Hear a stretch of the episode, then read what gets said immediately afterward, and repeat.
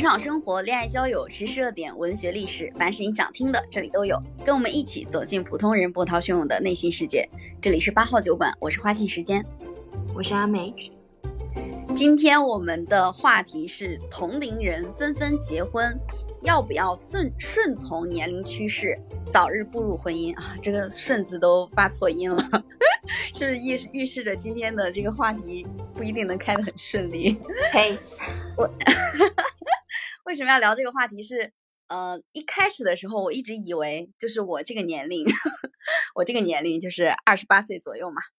然后应该很多人还没有结婚，因为之前其实我们也聊过一期话题，叫做现在中国的平均初婚年龄往后推迟了，在二零二零年的时候调查的平均初婚年龄是二十九岁，男性和女性都是二十九岁啊，男性可能比女性稍微晚一点。这个梅洛英雄，没落英雄问可不可以说话？可以的，就是可以打字，也可以上麦来聊天。呃，当时我就觉得这个平均初婚年龄在二十九岁多，那现在没有结婚应该是一件蛮正常的事情。结果前一段时间呢，我的几个高中的朋友，高中的时候的朋友，突然之间纷纷结婚，可能也可能是因为到年底了。然后其中有一个有一个我的朋友，他在邀请我去参加他的婚礼的时候，他说。我们现在的同学基本上绝大多数的人都结婚了，你不知道吗？他说你不知道吗？我当时整个人都懵了，因为我真不知道，没有这个意识。以前可能感觉零零碎碎的有人在结婚，但是近两年陆陆续续的，大家都慢慢的步入到了婚姻的殿堂啊。另外一个呢是自己身边，比如说我的同事，还有我的一部分的朋友。基本上都处在一个要么已婚，要么呢就是准备结婚这样的一个状态里面。比如说像我们办公室的整个部门，就是我们这个部门其实单身狗只有我和零零后的两个小朋友，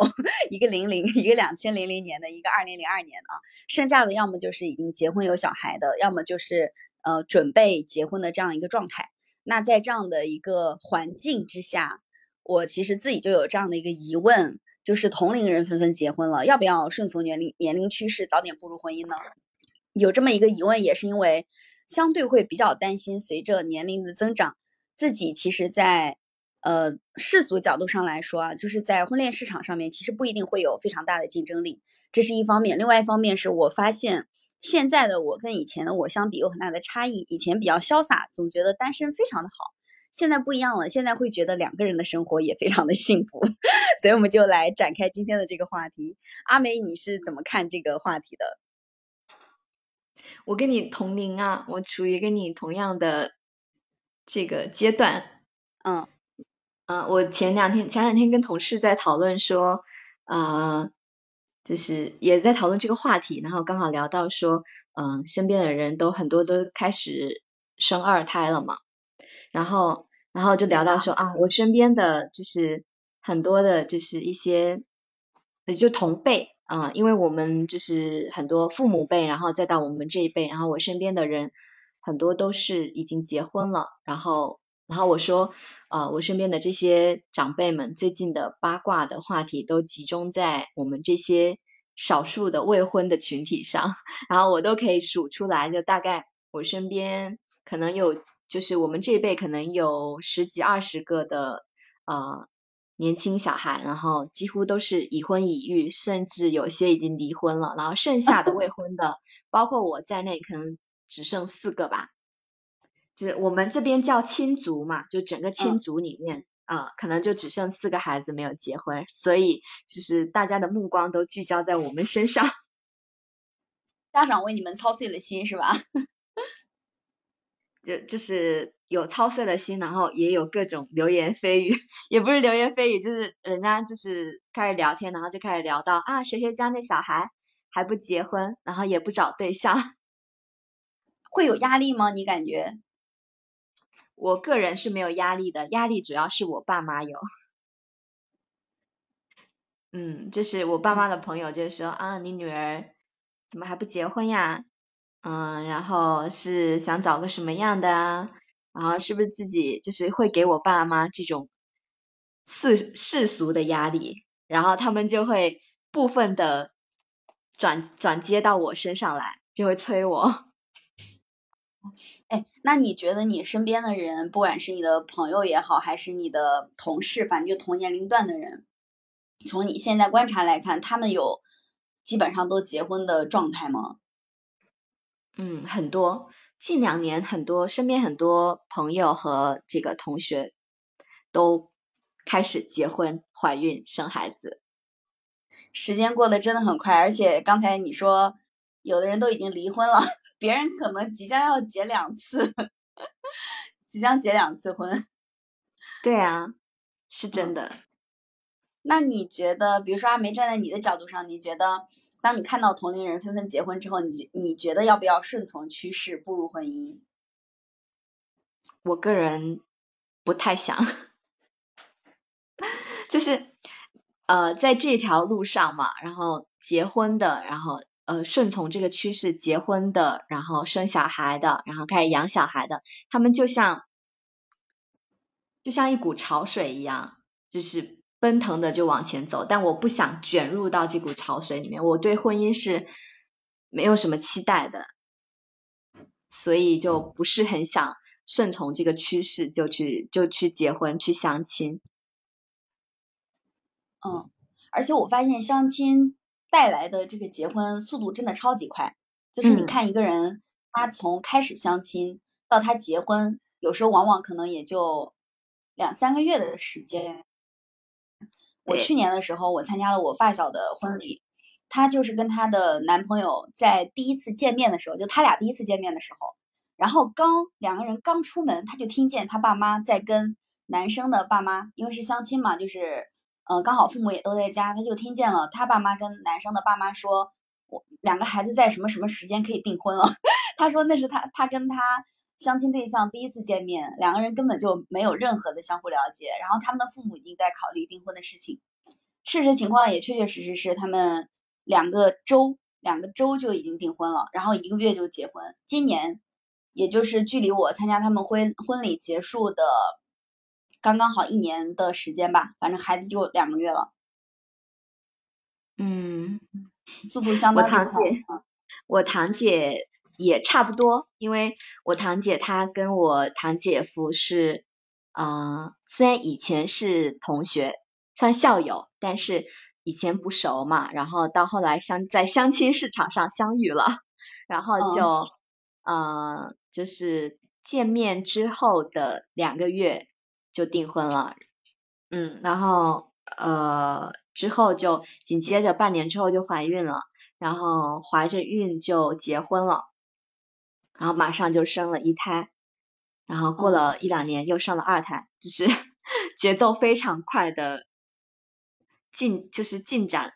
走过了人生的好好几个重要的阶段，立马就把人生大事在一两年的时间内迅速办完了。没错，嗯，我还有一个同事，就这些都是我身边结婚，我感觉结婚速度很快的人啊，他他说。有一天，他说：“我必须得在三十岁的时候结婚。”然后呢，他就在二十九岁的时候，在网上发布了一条关于他个人的信息，大致意思就是想找一个结婚对象。然后果然就遇到了他现在的老公，就是他现在的老公，当时就给他点了一个赞。后来两个人就线下见面，见面之后互相就哦觉得都还条件挺不错的。然后两个人大概就在四个月左右的时候，他们已经属于。我感觉网友奔现当中属于比较快的了啊，四个月左右的时候他们就定亲，然后大概是在十个月左右的时候两个人结婚，刚刚好在我这个朋友三十岁之前，他完成了他人生当中给自己定的这个目标，就是结婚这件事情的目标，他把这个目标也完成了，速度相当之快，而且她跟她老公的关系还挺好的，就是还挺恩爱的。她也挺喜欢她现在的这个老公的，但确确实实是，嗯，本着一个要在三十岁之前结婚的这样的一个目标，然后快速找到了一个能够结婚的人。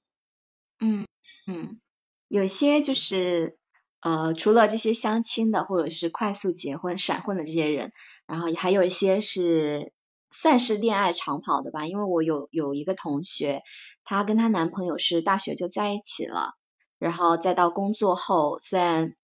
他们是同一个大学的，但是后来工作之后分在两地，然后异地了得有三四年吧，然后也在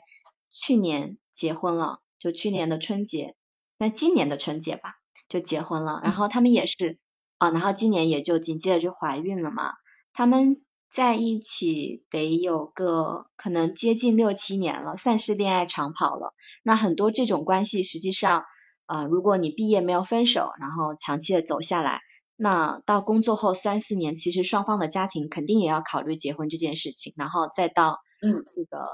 到这会儿结婚生子，好像就很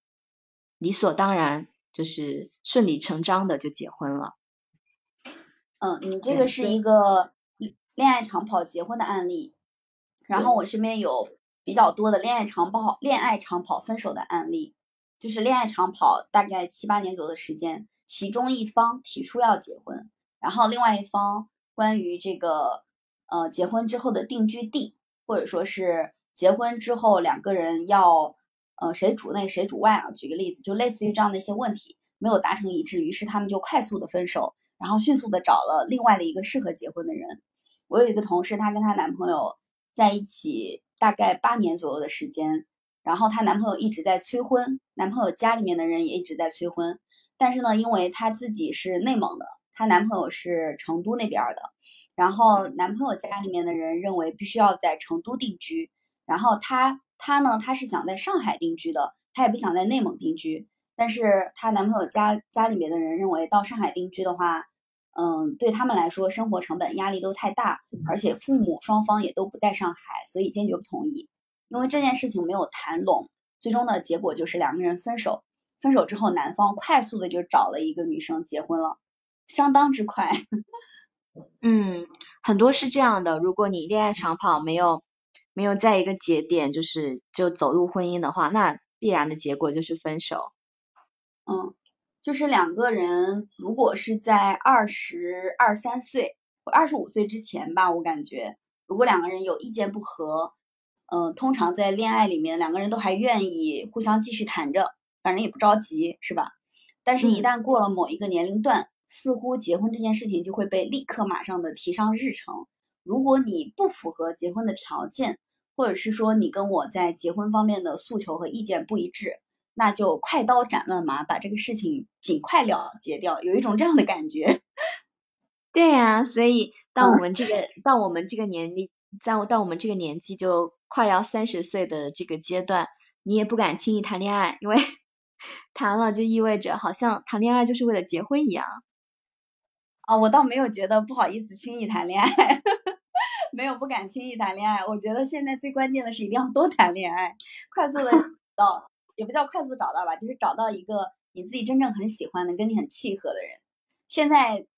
嗯，反正我自己看到啊，就是网上也有很多的。相亲啊，然后征婚啊，各种各样的一些信息帖子，包括我身边的同事，有一个女生，她也在朋友的介绍之下认识了一个男生。这个男生他是九零年的，九零年今年是多多大？二十三十二岁是吧？三十二岁或三十三岁。然后这个男生在跟他见面的第二次就问他什么时候结婚，然后我这个同事就被吓傻了，他被吓傻，他认为。虽然他也想结婚啊，但是他觉得还是应该再多了解一下。可是男生这边就，嗯，比较着急，就希望能快速一点、快一点、尽快抓紧两个人赶紧结婚。那对，反正就对，因为这个节奏太快啊，所以他就提出了分手。然后他找了一个跟他差不多年龄的人，就是再继续谈恋爱。你同你这个同事简直就是另外一个我，是令我，因为我以前。呃，我以前谈的那个男朋友也也很短，你也知道是很短的，就是因为他怎么说呢？确定关系之后，然后他开始就是规划，就说啊，我们什么时候就要结婚，我们什么时候就要这个呃生孩子之类的，就比如说啊，我想在几岁的时候我就要结婚，我想要几岁的时候就要有孩子，然后我觉得我们才刚在一起，然后你就给我这个。你我感觉是一个很大的压力。嗯，现在你也觉得，比如说现在如果有人就是跟你一起谈恋爱的时候规划未来，你也会认为很有压力吗？我觉得会，嗯嗯，因为我我 我认为说关系是我更喜欢水到渠成，或者是顺其自然的，就是呃，如果我们可以有稳定的关系，我们再来谈以后。嗯，就是我们两个现在这方面的意见已经不一样了。我现在感觉，如果一个人跟你谈恋爱的过程当中，他愿意去为未来做规划，我会觉得这个人是一个最起码在恋爱过程当中非常认真的一个人。就他给人的感觉是很认真的。那当然，以前我在谈恋爱的时候也遇到过这种情况，就是对方总是在呃有意无意的透露出来说，呃我们要什么生活一辈子呀，然后呃你你就是我想在你身上寻找一个非常稳定的、长久的、永远的关系呀，或者是说我们将来在哪里定居啊，都让我觉得非常的遥远，且压力很大。但是我现在的感觉是，如果有一个人他很愿意给你一个承诺，然后他也愿意把你规划到他的未来里面。本来就是一件很难得的事情，我自己感觉很难得，因为我看到绝大多数的人，就比如说你现在看到一个人啊，假如说他是跟你的相亲对象，你第一反应应该不是把他规划到你的未来里面，你可能第一反应是这个人我都不是那么喜欢，更不要提把他规划到未来里面的，可能感觉是跟他可能能谈个一两一两个月，什么短暂的，可能吃吃几次饭，搞不好都已经黄了，都是这样的想法。那那你想要的可能是那种一见钟情是吗？你看到他就想起说未来我们的孩子叫什么？倒也不是，就是呃我自己首先关于这个问题，因为因为阿梅刚才说你反正是不要顺顺从年龄趋势步入婚姻的，然后我的感觉是要去考虑一下年龄的趋势。之前我去年的时候，我有一个亲亲戚。啊，然后他非常语重心长的跟我说，就是如果你年龄再大一点，你没有结婚的话，其实让你供你挑的人，其实就会慢慢的变少，就是你其实已经没有那么多的可以选择的了。当然，富婆另算啊，我觉得，我觉得某种条件非常非常好的情况下，这个人他的这个选择是可以另算的。但当时我觉得他说的其实也还挺在理的，所以我觉得应该去。在某种程度上考虑一下，比如说自己的未来，你你未来的人生规划，你是希望有一个家庭，然后一家子非常幸福美满的在一起生活，还是说你的规划，你你想象当中的那个未来，其实你一个人，或者你养一只猫，举个例子啊，或者你在养老院生活，或者你一个人在外面买一个大别墅都有可能啊。你你想象当中的未来，你是这种呃其乐融融的一家人的状态。还是你是独身一个人的状态。如果你是前者这种状态，那你可能要早一点开始为这个事情做规划。我以前想象当中，我我的未来就是我一个人生活，但我现在想象当中的未来不是这样了。我现在想象当中的未来是我是有一个家庭的，所以我在这方面的观点其实是趋向于一个呃要去考虑一下年龄的年龄的问题的。嗯。我可以说说为什么我不想要啊顺从这个趋势步入婚姻，因为嗯，就是婚姻这件事情本身就让我非常的恐惧，我很害怕，嗯，不管是说结婚之后的各种的，就是比如说婆媳关系啊，或者是说马上就。结完婚之后就马上面临着生孩子的压力，然后生完孩子之后养育孩子，就是各种各样的压力啊，来自于经济的，来自于家庭的呀，或者是说啊人情上啊，然后跟小孩的这种，就是养小孩这种巨大的恐惧感 啊，我真的非常害怕，就是生孩子再到养孩子的整个过程。虽然虽然有些小孩你会看着他非常的可爱，但是前提是他不是我的小孩，我才会觉得他可爱。嗯，别人家已经养好了，然后很乖，就看着很可爱。如果是让你拉屎拉尿的，不是让让他在你身上拉屎拉 尿的，在房间里面又要到处乱跑乱捣乱的话，就不喜欢了。对，而且我感觉很多的男性可能。呃，只能说啊，或者说部分的男性在整个婚姻和这个养育孩子的过程中是比较缺失的。啊，我可以举出各种各样的例子。呃，就是身边我的身边没有说让我觉得婚姻很幸福，而且就是丈夫非常的负责，然后家庭也非常和谐，就整个都透露着呃很理想状态的这种家庭，我觉得是没有的，反而是就是我自己我自己很喜欢去观察啊，比如说身边路过的或者是一些人一些家庭，然后有一次我记得有一次我们在商场里面吃饭。然后隔壁桌就是一个家庭，看起来收入是还可以的，因为呃父母看起来都是嗯有工作的，是一个双职工家庭。然后嗯他们有一个，他们只有一个独生子，然后同时还有一个保姆，就是这四个人在吃饭。那一开始就是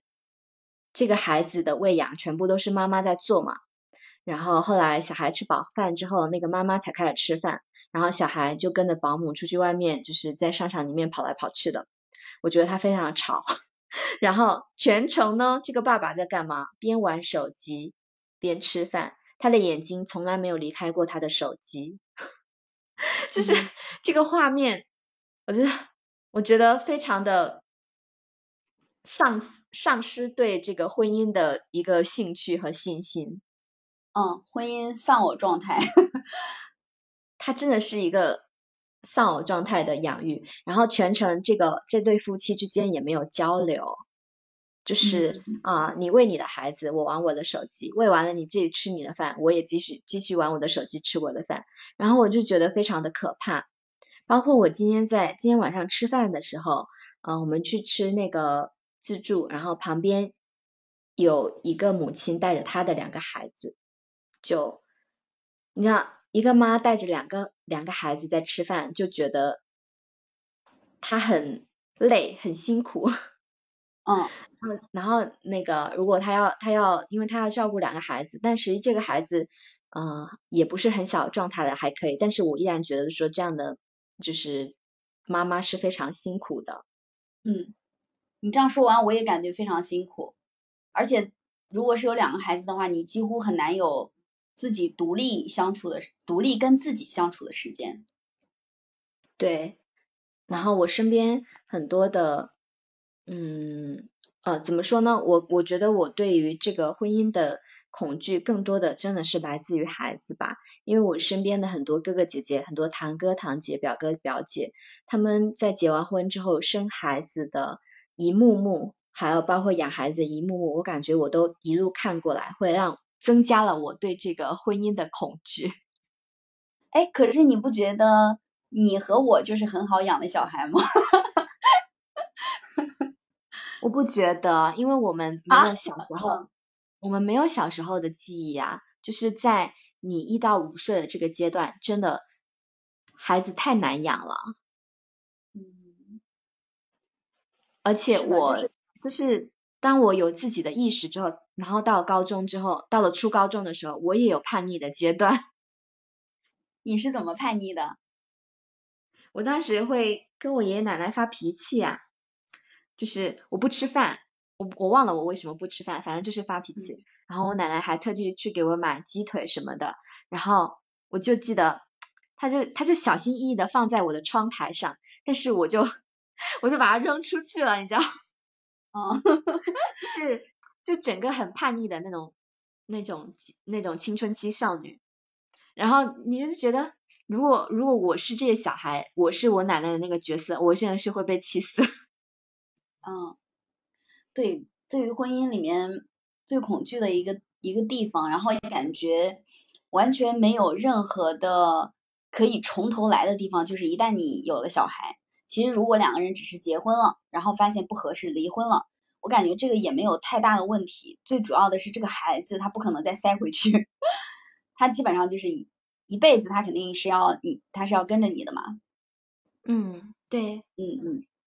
我也看过很多人说，嗯，结婚这件事情并没有什么可怕的，可怕的是一旦两个人共同的要去抚育一个孩子，这个时候你基本上已经没有什么可后悔、可选择的余地了。特别是假如两个人关系不是特别的好，举个例子啊，比如说你特别特别讨厌你老公，你是大概率上不可能喜欢这个小孩的。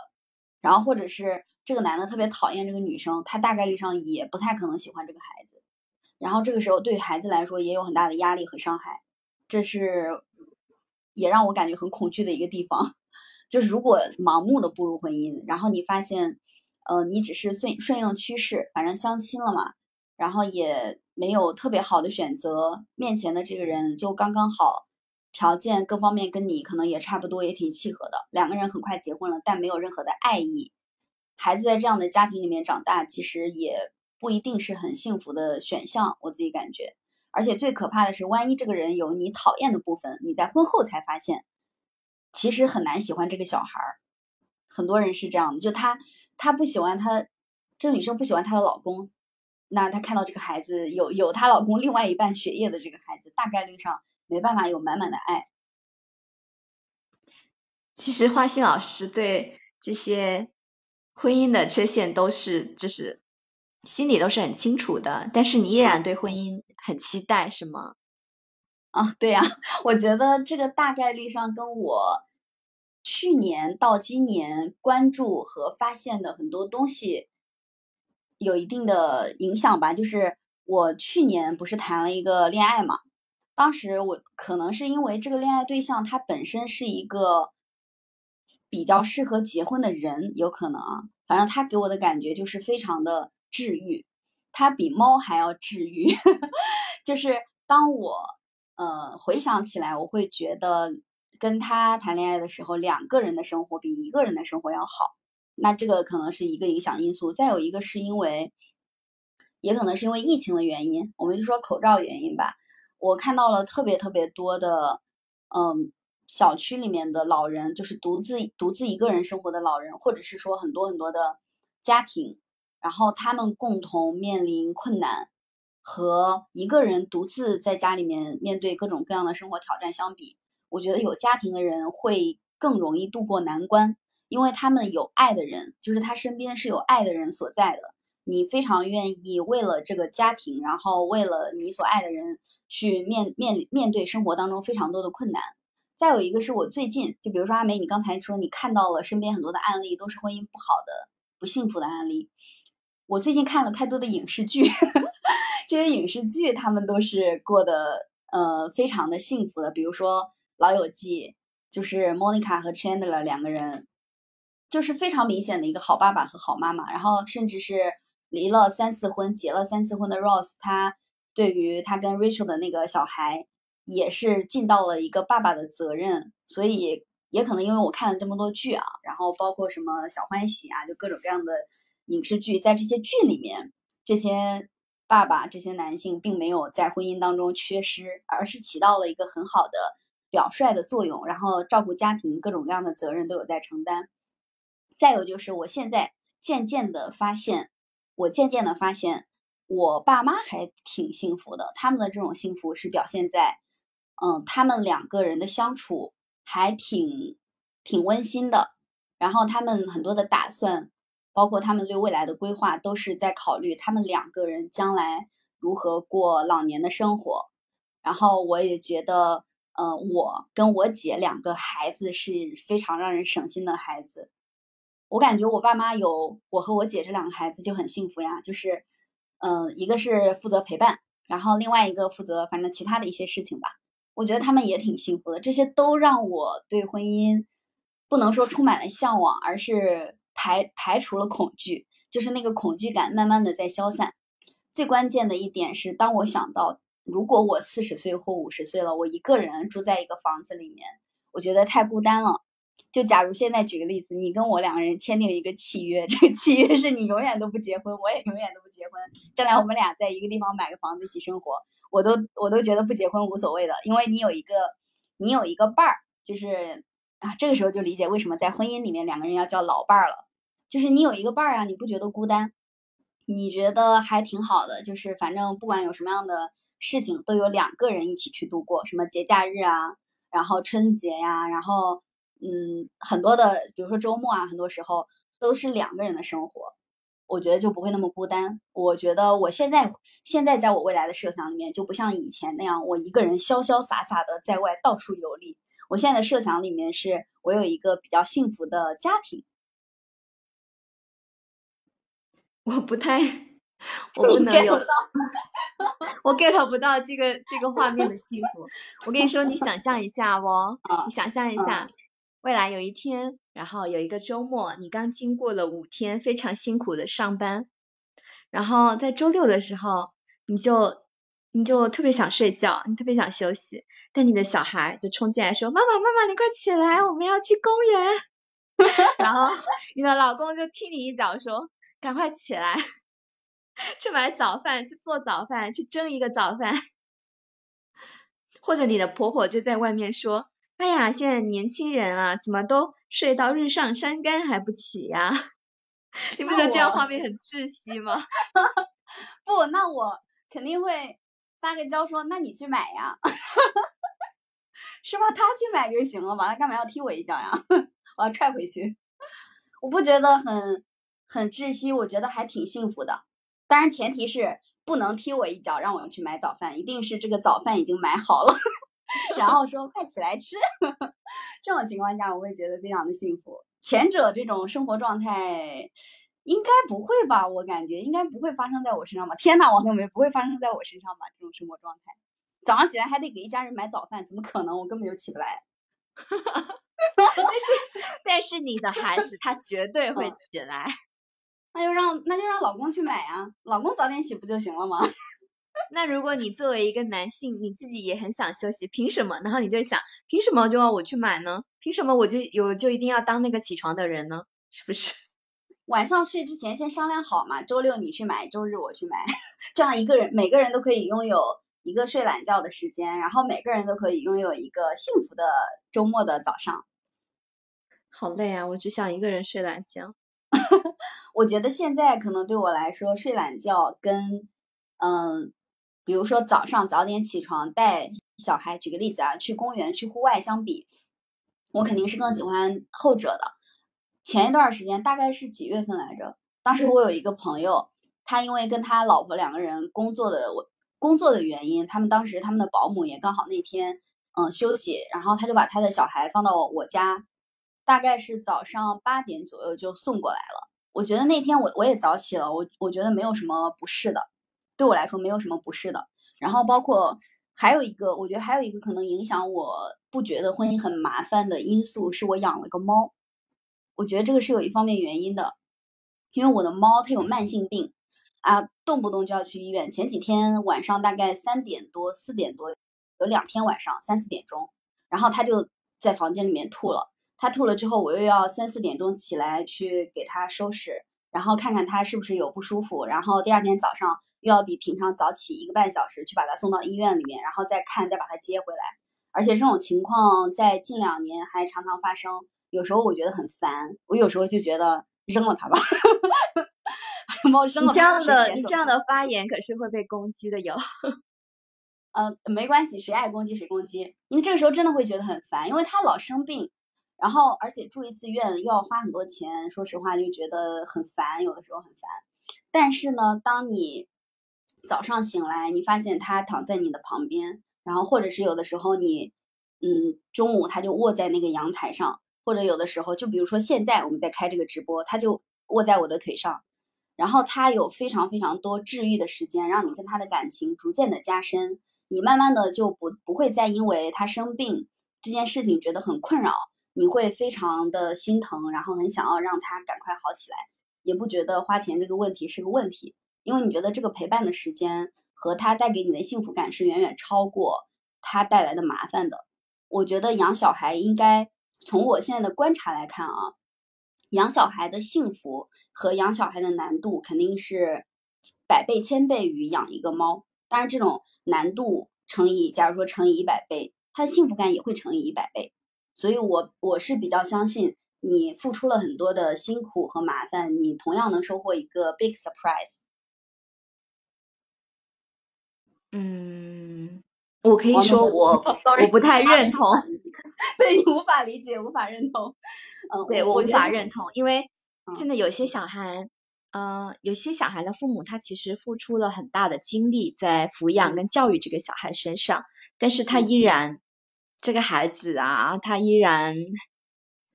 成为一个魔鬼。嗯，我可以用魔鬼来形容一个孩子吗？你也会被骂的。但真的很可怕，我觉得真的很可怕。嗯嗯，虽然就是我自己，我自己有想过说，如果我养养一个孩子的话，呃，出于我个人的道德观念，我会对他特别的负责，然后也会很爱他，然后也会很用心的教育他。但是，我真的可能有时候真的没办法把握说这个孩子他不会走歪路，我觉得是很容易的，然后也很危险。嗯，对，有有极大的风险，有极大这样的风险。有的时候你感觉自己已经是一个非常好的父母了，但是你的孩子可能还是会做出让你难以想象的事情。最可怕的是，万一这个小孩他又走丢了，他又受伤了，然后他又不小心发生了这样那样的问题，然后那对父母来说更加是撕心裂肺的。对啊，所以我就想说，结婚这件事情所带来的，比如说老公，比如说小孩，比如说另外一个家庭，呃，包括你的公公婆婆，还有各方的亲戚，没有一个值得我期待的呀。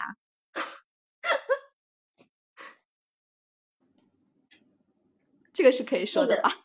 当然可以，这有什么不可以？就是这个是阿美选择不要顺从年龄趋势步入婚姻的一个原因。然后我感觉以前好像我们两个在这方面很相似，但近一两年我发现我我发生的变化还挺大的。嗯，你开始期待期待一个小家庭，期待一些很温馨的时刻。是的，而且我慢慢的有一点就是理解别人说的那种话，就是你年轻的时候很想要征服世界，就是你很想要，哎，像动漫里面的人物一样，过着各种各样的，就是这种很很帅很酷的生活。嗯，但是呢，我现在在哪怕我是看影视剧，我都会为里面那种就是小家庭的那种温馨幸福感，比如哪怕是一一家人在一起过年的时候一起包饺子，一起贴春联，我都会觉得哇，这这个好幸福啊，这个画面好幸福啊，是我想要的。然后一个人，比如说你一个人背着包出去玩，这个我觉得跟结婚互不排斥，就是互不排斥。你不是说结了婚之后就不能过上你就是比如说背包侠呀这样的生活了，它两个是互不是互斥的。这个反正算是我算是一个我逐渐改变想法的原因吧。那阿梅你自己对于未来的畅想是什么？就是你想象当中你的未来是什么样子的？我想象当中，我我真的还有想过，就是我可以不结婚，然后凭借自己的努力买一个小小的一个公寓，然后我甚至连这个小公寓的一个装修，我感觉我都想过很多遍了，然后设想过说客厅是什么样子的，卧室是什么样子的，然后已经换了好几遍装修了，然后对，然后我的时间，这个公寓它只有一间房。然后就意味着说，呃，我的身边，我身边没有就是朋友或者是亲戚之类的会来找我，然后我更期待的是自己一个人生活，哦，所有的时间都属于我自己。会客室也没有吗？那我去找你的时候怎么办？啊，那客厅肯定是有的呀，你找我，你可以跟我睡。我以为你要说你出去住酒店吧，你睡沙发吧你。嗯，这个这个是未来的一个畅想。对，其实也很多人，实际上很多就是人对不婚的一些人的诟病是，啊，等你等你老了你就后悔了，然后或者是说等你老到说需要去住养老院了，然后你就你就会知道就是没有子女的人他们会受到什么样的待遇啊，然后也没有人关心你啊之类的。我反而觉得问题不大。如果比如说我到六十岁、七十岁我才需要去住养老院，那证明我前面的六十年我都过得非常的快乐，非常的符合我自己想要过的生活。同时我还不需要养小孩，我所有钱都花在自己身上，想想都要笑 出声了。你这个让我一下想到了，就是有一个有一个采访，那个日本老太太她老公死了之后。然后街头采访，你看过那个吗？就采访他，你现在我看过，我看过。对他合不拢嘴，整个人都要笑疯了。然后说什么退休金、养老金、死亡慰问金全都归我，现在每周有多少多少钱可以逛街，好幸福。嗯，对啊，当你不需要养小孩的时候，然后也不需要承担一些就是家庭风险的时候，就感觉哇，人生是完全属于自己的。嗯。嗯，但是我要我也要澄清一下，本人鄙人要澄清一下，虽然我比较想要结婚，但是我实在想象不出我跟一个不喜欢的人在一起生活的日子。就如果你对这个人你没有什么，你一点都不喜欢他，然后就是完全属于相亲结婚，或者是想结婚了到结婚年龄了，然后就找了一个差不多的人在一起了，这种生活我也是想象不出来的。其实我身边有很多人都在过这样的生活。就他们这种生活无功无过吧，就既不能说，呃，痛苦，也谈不上幸福，然后偶尔可能也会日久生情，但是也不是我想要的生活。如果实在确确实实没有喜欢的人，那我可能也跟你过上了一样的未来的畅想的这种日子。那我们可以一起笑醒。我觉得我应该笑不行。我觉得，我觉得我应该会因为孤单而流流泪，笑死了。比如说，是我们可以，嗯，我们可以买这个相邻的房子，或者是同一个小区的房子。可是你不能给我一个承诺啊，就是你现在没有一张，也不叫证书吧，就是你没有一个承诺，说未来我们两个一定是住在一起的。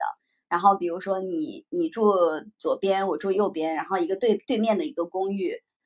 你没有这样的承诺呀，你可能随时就结婚了，你知道吗？就是比如说你现在觉得你不会结婚，往往你这种人，我告诉你，最后优先结婚的都是你们这种人，很很烦的。然后到时候反而是你这种想结婚的人，可能到最后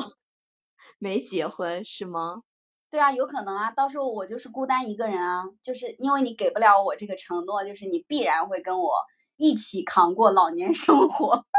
但是，但是有相爱的人结婚了就不一样，这就是老伴儿。那你为了为了找到你这个相爱的老伴，你准备现在先做些什么呢？你总得做些什么吧，不能坐以待毙是吧？对，事事实上我什么也没做。但是我觉得啊，还是应该做些什么，比如说多去参，多去出去。你要你你要这样走出去，不然你就认识不了异性嘛。首先你一定要多出去推销自己，然后呢，认识更多的人才会有机会。当别人要跟你介绍一个人出去联谊啊，比如说喝个咖啡啊什么的，也不要拒绝。我觉得这个是要做的第一步。然后第二步就是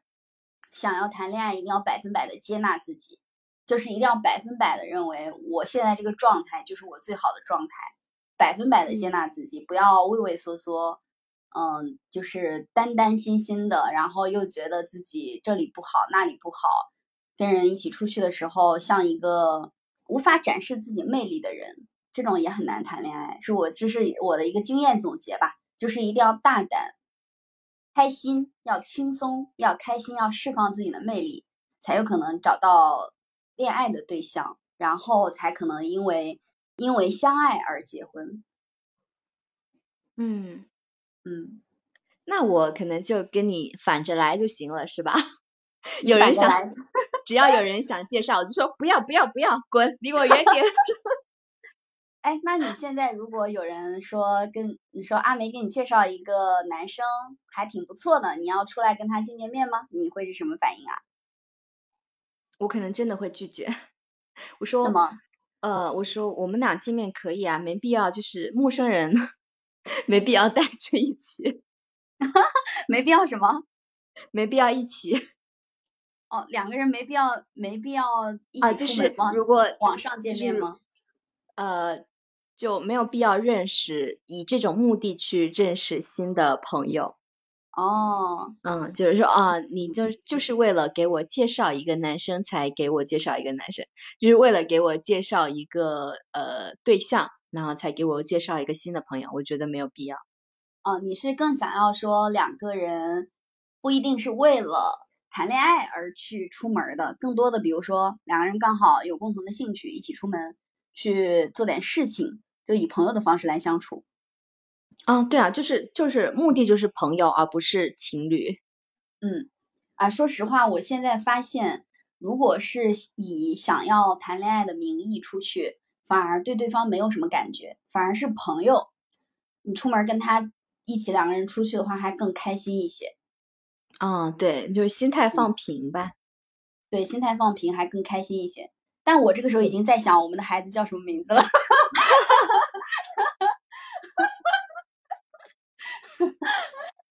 我开玩笑的，我开玩笑的啊。但是我确确实实有几个关系不错的异性朋友，你跟他一起出去，你就感觉也挺开心的。就是他也会照顾你，然后他也会，嗯，就是准备一些非常好玩的东西，比如说看个脱口秀，然后有的时候是做一做一些别的事情。有一次有一个男生，因为我们两个也是关系很好的朋友，然后他带我去抓娃娃了，他真的好厉害，就是他。只要丢进去一个币，就一定能出来一个娃娃，就是练得很很熟。这种你也觉得挺开心的呀，就在一起挺在一起出门，一起去聊聊天什么的，挺开心的。也不会想说两个人会有什么进一步的发展，你也不计划跟他有进一步的发展。但是偶尔，比如说有烦心事儿，然后两个人一起约出来，就是聊聊天、吃吃饭，也都还挺好的。嗯嗯。但是这样的朋友也在逐渐的变少，因为。基本上都慢慢的谈恋爱了，或者是慢慢的就结婚了。所以，所以花心很担心你是最后被剩下的那个，就是不管是朋友或者是说异性的呃人群，大家都结婚了。嗯，对，我会有这样的担心。虽然我现在身边也有很多比我年龄大很多的人啊，说实话都没有结婚，但我仍然会有这个担心，因为我。不觉得我再过几年我就可以刚好找到，特别是我去年谈完恋恋爱之后，我发现，就去年谈了一段恋爱之后，我发现，即便你跟这个人关系已经很好了，你很喜欢他了，两个人都不一定能走到最后。比如说，又因为家庭原因啊，然后地域的原因啊，未来的工工作规划呀，或者说是他想结婚你不想，或者你想结婚他刚好不想，两个人会有这种错峰的时间。最后真真正正因为相爱而走到一起还能结婚的概率真的是小之又小，实在太小了。嗯，这概率真的太小太小了。嗯，没错没错，而且这是呃，其实这是就是我们理想状态下，呃，你你理想状态下的一个呃走向婚姻的一个路路径嘛，就会经历经历这个。结婚啊，呃，经历谈恋爱啊，然后再到双方父母见面啊，协商，就要所有的过程，它都是很顺利的，然后才会顺利的走到婚姻。但是其实每一步都有很多不确定性在，每一步都有很多不确定性。呃，一种比较快速的方式是你们两个相爱，你们俩就说那咱们就领个证吧，这种肯定更好。但现实情况也许不一定，现实情况有可能会遇上。你想在这个城市定居，他想在那个城市定居，你们两个发现定居地的目标都不一致。还有一种情况是，可能你刚好很喜欢他，他爸妈不喜欢你，或者你就是你爸妈不喜欢他，都有这种可能性啊。然后再或者说是现阶段的这一段时间，你想结婚，他不想。然后或者是你未来，举个例子啊，你觉得三到五年内不可能要孩子，还想要过一下潇洒的单身生活。他又觉得呢，结完婚之后必须马上有一个人生孩，呃，也也不叫有一个人，就是女生必须要马上生孩子，然后呃，就是过一段时间的什么家庭主妇的生活之类的。你说的这些问题，就让我想到了我们的好朋友铁头，他不就在这个呃。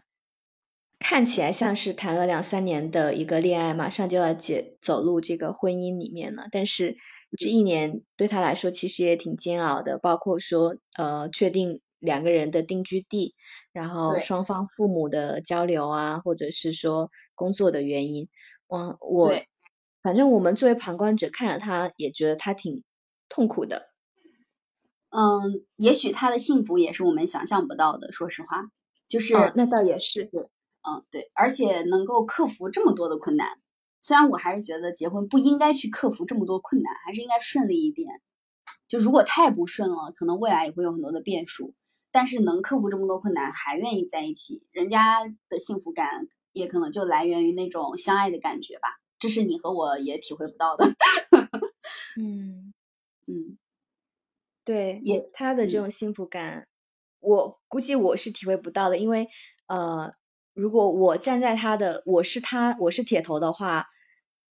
轻易一个小的困难就能把我打倒，我就 马上就分手，再见。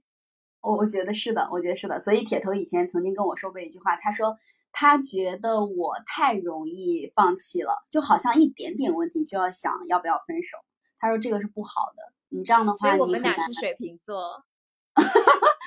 你在给水瓶座招黑，你你知道吗？捉摸不定。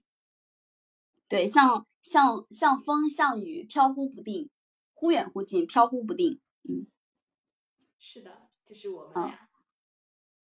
那阿梅你自己，就是因为你是不觉得说要顺从年龄趋势步入婚姻的嘛？哎，等大概率上有可能我将来跟你的结局是一样的，搞不好，搞不好你比我更早结婚啊。那你觉得有什么？你自己有什么样的一些规划和计划吗？比如说，假如说未来的你啊，四十五十六十岁都是孤单一个人，都是不叫孤单，都是一个人在生活的话。你会有什么样的一些规划和计划吗？独身，我就想，嗯，如果我未来不结婚的话，我可能会花比较多的精力，就是聚焦在自己的工作上。那呃，最终目的就是为了多赚点钱，就是为自己的未来多增加一些保障吧。因为啊，当你没有家庭的时候，你就要增加一些物质上或经济上的这些保障，然后。呃，多搞钱，职位上多，工作上多，付出一些精力，职位上多往上走一走。然后，嗯，未来的话，还真的就是就是自己一个人生活，自己一个人住，然后我自己想干嘛就干嘛。嗯，然后我也不会觉得孤单，因为现在生活里真的是各种各样的娱乐方式太多了。你很多时候你跟你的家人相处。我现在是觉得说，你跟你的家人很多时候相处的时间也是各自玩自己的，各自玩自己的手机吗？对，所以我不会觉得可惜。嗯嗯，我们今天讨论这个话题，倒也不是一定要得出一个结论，就是要不要顺从年龄趋势，早日步入婚姻，有选择要的权利，有选择不要的权利，都可以啊。反正不同的生活状态，只要自己觉得开心、幸福、满足。然后自己想要在这样的生活状态里面继续下去，同时也为未来有一个有一个规划。我自己感觉还是，呃，不要完完全全的走一步看一步，没有任何的计划，就是还是要有一点规划，这样其实都 OK 的。嗯嗯，是的，没错。嗯嗯，要不你现在保证一下未来你不会结婚，这样我就我就选择不用顺从年龄趋势，早日步入婚姻，有一个单身的你陪着。我我可以保证三年内我是绝对不可能结婚的，但希望你三年内可以找到呃非常适合的结婚对象，然后有很幸福的婚姻，这是我对你最大的祝福。说实话，我感觉三年内我也不太可能。多努力出去吧，多去喝喝咖啡吧。